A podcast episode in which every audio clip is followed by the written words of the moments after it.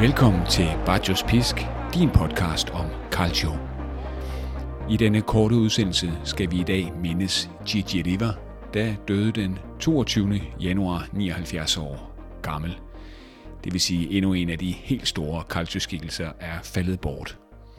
I den anledning vil jeg læse et øh, kapitel op fra min bog Halvguderne 100 år i italiensk fodbold, der handler om netop Gigi Riva og de magiske år i Cagliari, og selvfølgelig det helt store øjeblik, da Gigi Riva og Cagliari sensationelt vandt mesterskabet i sommeren 1970. Dagen begyndte godt for den 9-årige Danilo Pirotti. Sammen med vennerne havde han fået lov til at overvære Cagliaris forberedelser til weekendens kamp mod Lazio, og gæsterne fra Sardinien var ved at gøre sig klar til skudtræning. Som resten af de benovede drenge på træningsanlægget Aqua Asatosa i Rom, løb han om bag målet for at få det bedste udsyn. Angelo Domengini afsluttede, så blev det Sergio Godis tur, og endelig Gigi Riva, manden med de markerede kindben og det frygtede venstre ben. Træffet var rent og hårdt, men præcisionen svigtede. Bolden susede direkte mod Danilos ansigt. Med en refleks tog han armene op som skjold og blev ramt af det flyvende læder med 120 km i timen. Der blev stille på Aqua Acetosa ved Tiberen. Arriva satte i spurt og stod snart blandt de befippede drenge. Der lå den grædende Danilo og tog sig til den ene arm. Og der stod Italiens bedste fodboldspiller og mest beundrede mand. Ambulancen kom, og røntgenbillederne skulle snart vise et knæk ved spolebenet og albuebenet. Et par journalister var med, da Danilo mødte Riva, og kunne ikke dy sig i spalterne. Burde drengens far ikke have passet bedre på ham? Hvorfor havde ejeren af træningsanlægget, landets olympiske komité, lukket små drenge ind? Burde Riva ikke have løftet blikket, inden han trykkede af? Spørgsmålene forekom ubetydelige få dage senere, da et palæstinensisk terrorangreb dræbte 47 mennesker ombord på et svejsisk fly i Tel Aviv. Uheldet på Aqua Acetosa gled ud i glemslen, men myten levede videre. Myten om bondeknoldene fra Cagliari og den usædvanlige river med øgenavnet Rombo di Turno, lyden af torden. Syv år tidligere, i 1963, fristede provinsklubben Cagliari en stille tilværelse i landets næstbedste række. Klubben købte en 19-årig ved navn Gigi Riva. Han kom fra fattige kår nær den idylliske Lago Maggiore på grænsen til Schweiz. En lånespiller fra fallerede Legnano, dengang havde dystet mod de bedste, men siden havde taget turen helt ned i CSC. Ligesom sin klub havde Riva ikke haft det nemt. Som ni år blev der vendt op og ned på hans liv, da hans far døde i en arbejdsulykke. Moren kunne ikke længere forsørge ham, og hjemmet blev udskiftet med et collegio, en dogmatisk kostskole med kolde rum, begravelsesalmer og evig påmindelse om elevernes fattige baggrund. Fodbolden skulle blive et vendepunkt, og talentet bragte den unge lever hele vejen til juniorlandsholdet. På vej til en landskamp i Spanien spurgte han, hvad øen under flyet hed, og hvem der boede dernede. Han havde hørt om Sardinien og Cagliari, men anede ikke, hvor det lå på kortet, end sige, at skæbnen snart ville føre ham til den ensomme ø i Middelhavet. Selv kæmpede var med ensomhed. Han var en stille fyr, der nogle år efter farens tragiske død også mistede sin mor. Juniorlandsholdets returkamp på Stadio Flaminio i Rom skulle blive en af de vigtigste i Adivas karriere.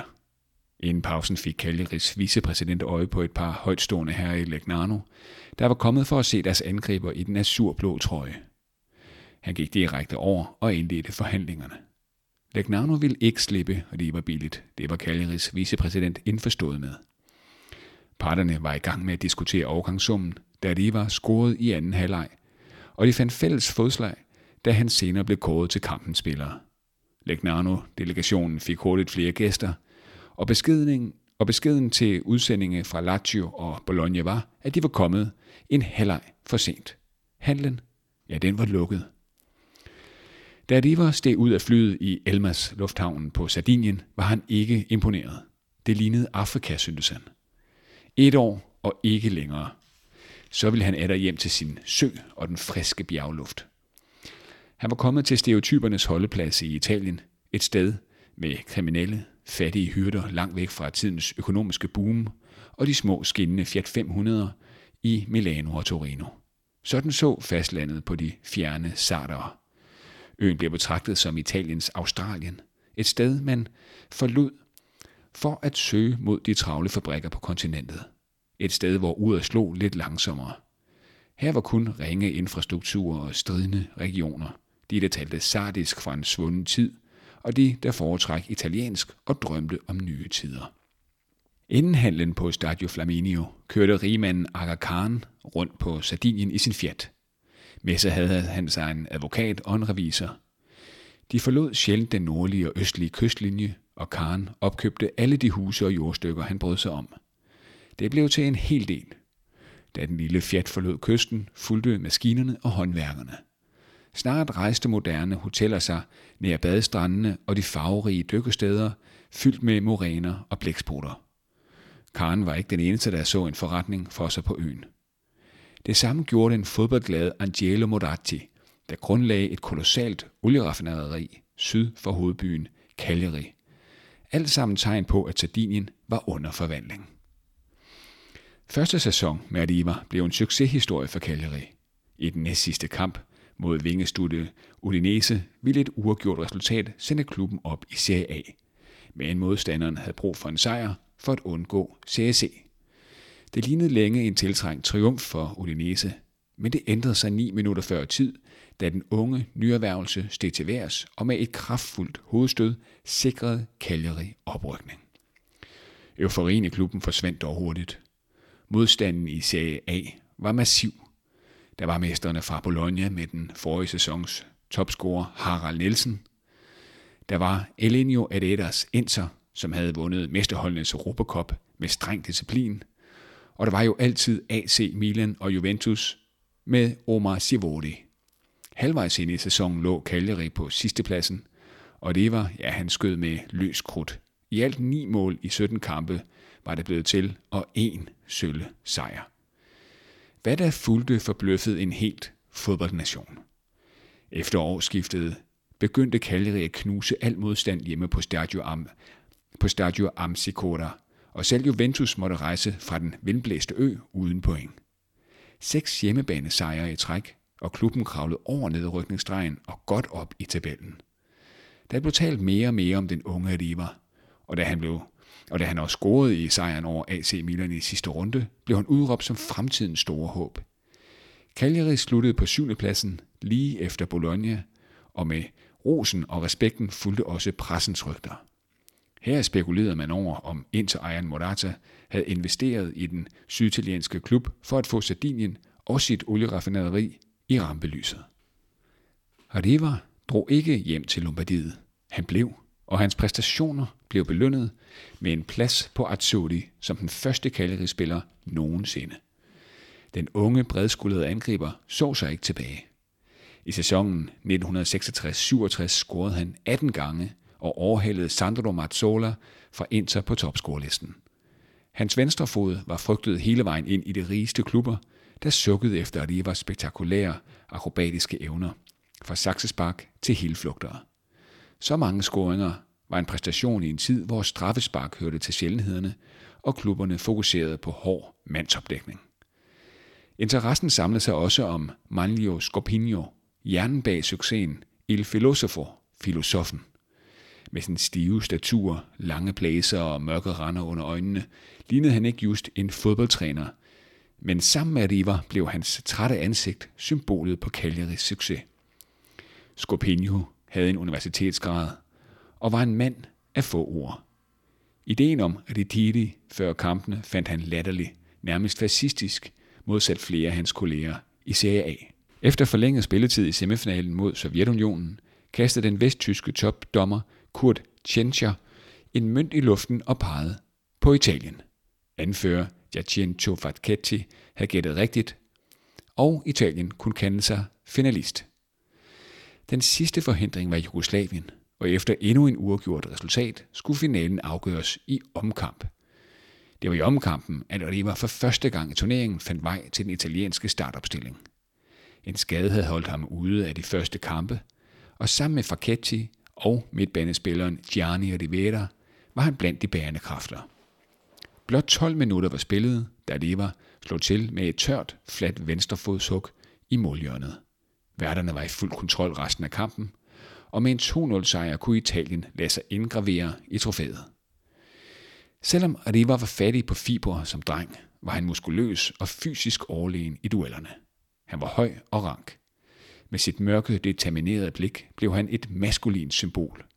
En smuk mand i sin bedste alder, allerede rig på succes og et idol for landets børn og unge, der hængte Rumbo di Torno op på deres værelser. Kvinderne atråede ham, og hvad skulle det ikke ende med for den nyslåede europamester? Eneste grund til bekymring syntes at være de mange skader, der nær havde kostet ham EM-deltagelsen. I sin tredje landskamp, året inden triumfen, brækkede Riva således benet efter et sammenstød med en portugisisk målmand. Angriberen var ude resten af sæsonen. Forsvarsspillerne gik nemlig ekstra hårdt til Riva for at hamle op med hans fysik. Det galt ikke mindst interspilleren Tassisio Burgnik, der spillede hver kamp, som var det hans sidste. En hård hund, man slog sig på, og som brugte en hel kamp på at hævne sig, efter at have knækket en fortand i duel med Riva. Missionen mislykkedes, og der var ikke mange, som vi har gættet, at katten og musen endte med at omfavne hinanden efter kampen.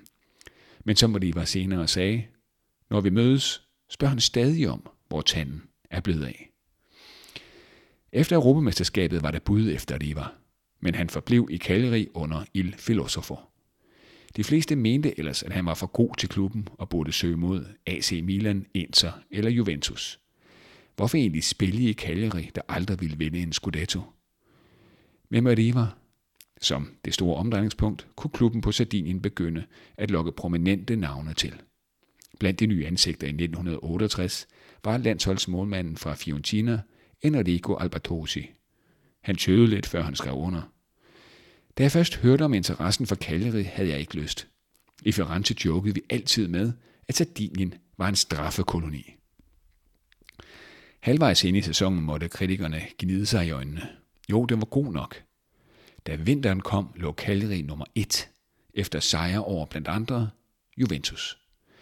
Samspillet mellem Riva og landsholdskollegaen Roberto Bononcenia blev lovprist i pressen. For første gang talte man om Kalleri som titelbejler, men de færreste turde tro på det. Ingen klubber syd for Rom, eller for øerne for den sags skyld, havde vundet mesterskabet. Til sidst slap kræfterne der også op, og i april 1969 blev klubben overhalet i tabellen af Fiorentina, som endte med at vinde sit andet mesterskab. Det var et hårdt slag for Cagliari, men ligesom Sardinien var klubben som forvandlet. Siden 1964 var klubben gået fra en provinsklub i Serie B til en mesterskabskandidat, fra glemt egen til ferieparadis. Akka Khan, manden i fjatten, havde allerede tjent styrtende, og det lokale sardar måtte vende sig til hans voluminøse hoteller langs den rå kystlinje. På fodboldbanen kom moderniseringen i form af Rivas venstrefod og pandebræsk. Riva fik hyrder til at købe transistorradioer, så de kunne følge Cagliari.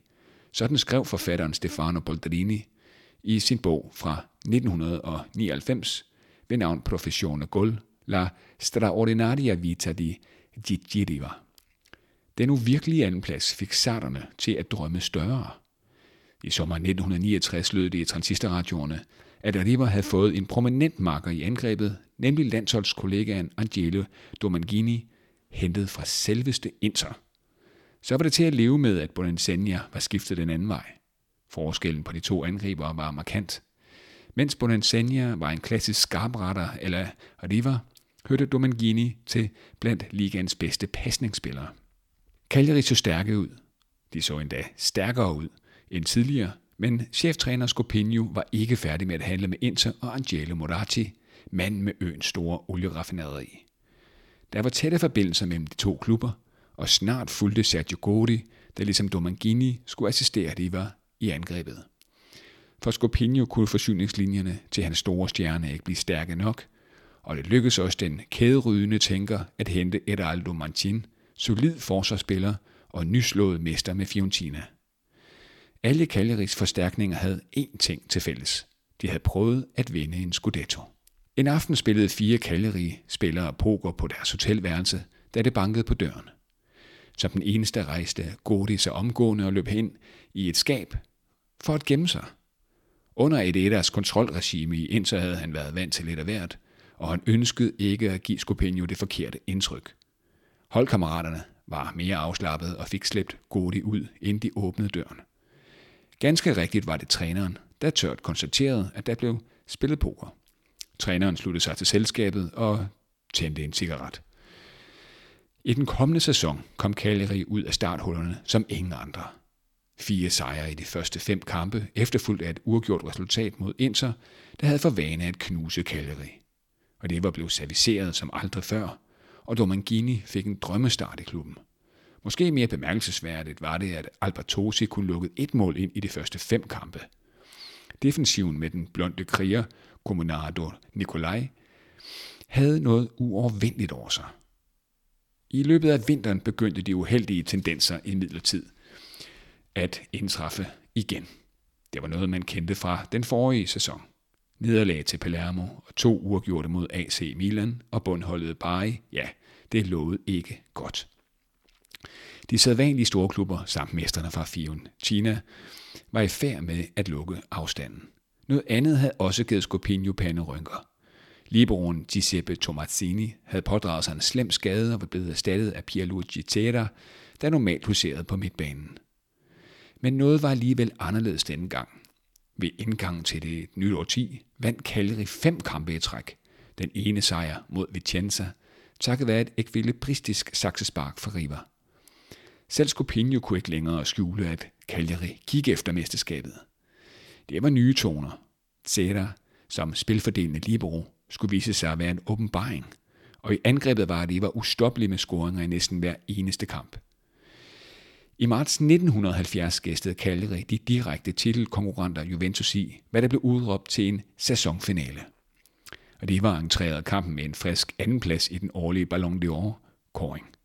Titlen som Europas bedste fodboldspiller gik til Gianni Rivera i AC Milan, sølle fire point foran Rivera, der klart distancerede Gerd Müller, Johan Cruyff, George Best og Franz Beckenbauer. En Cagliari-spiller. Kampen den blev intens. Cagliari kom bagud to gange, først efter et kontroversielt straffespark, der blev reddet af Albertosi, inden den berømte dommer Concetto Lobello dømte omspark. Men i begge tilfælde svarede Riva igen. Cagliari kunne rejse hjem med et uafgjort resultat og bevare afstanden på to point ned til Torino-klubben. Der resterede nu seks kampe, og stemningen var ond efter opgøret. Juventus, tidernes største klub i Italien, havde flere gange forsøgt at lokke Arriva til klubben, men var gang på gang blevet afvist, og nu havde han scoret to gange imod dem.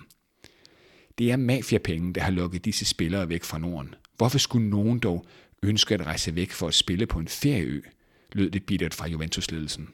Scopinio tog til køligt genmæle.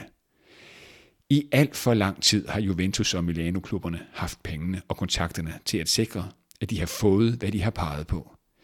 Hvis Cagliari skulle ende med at vinde Serie A, vil jeg vurdere, at det vil være det første ærlige mesterskab i årvis. Sådan lød det fra Scorpino. Nogle uger senere, 12. april 1970, blev to fanger på flugt lagt i håndjern på et fyldt Stadio Amsicora.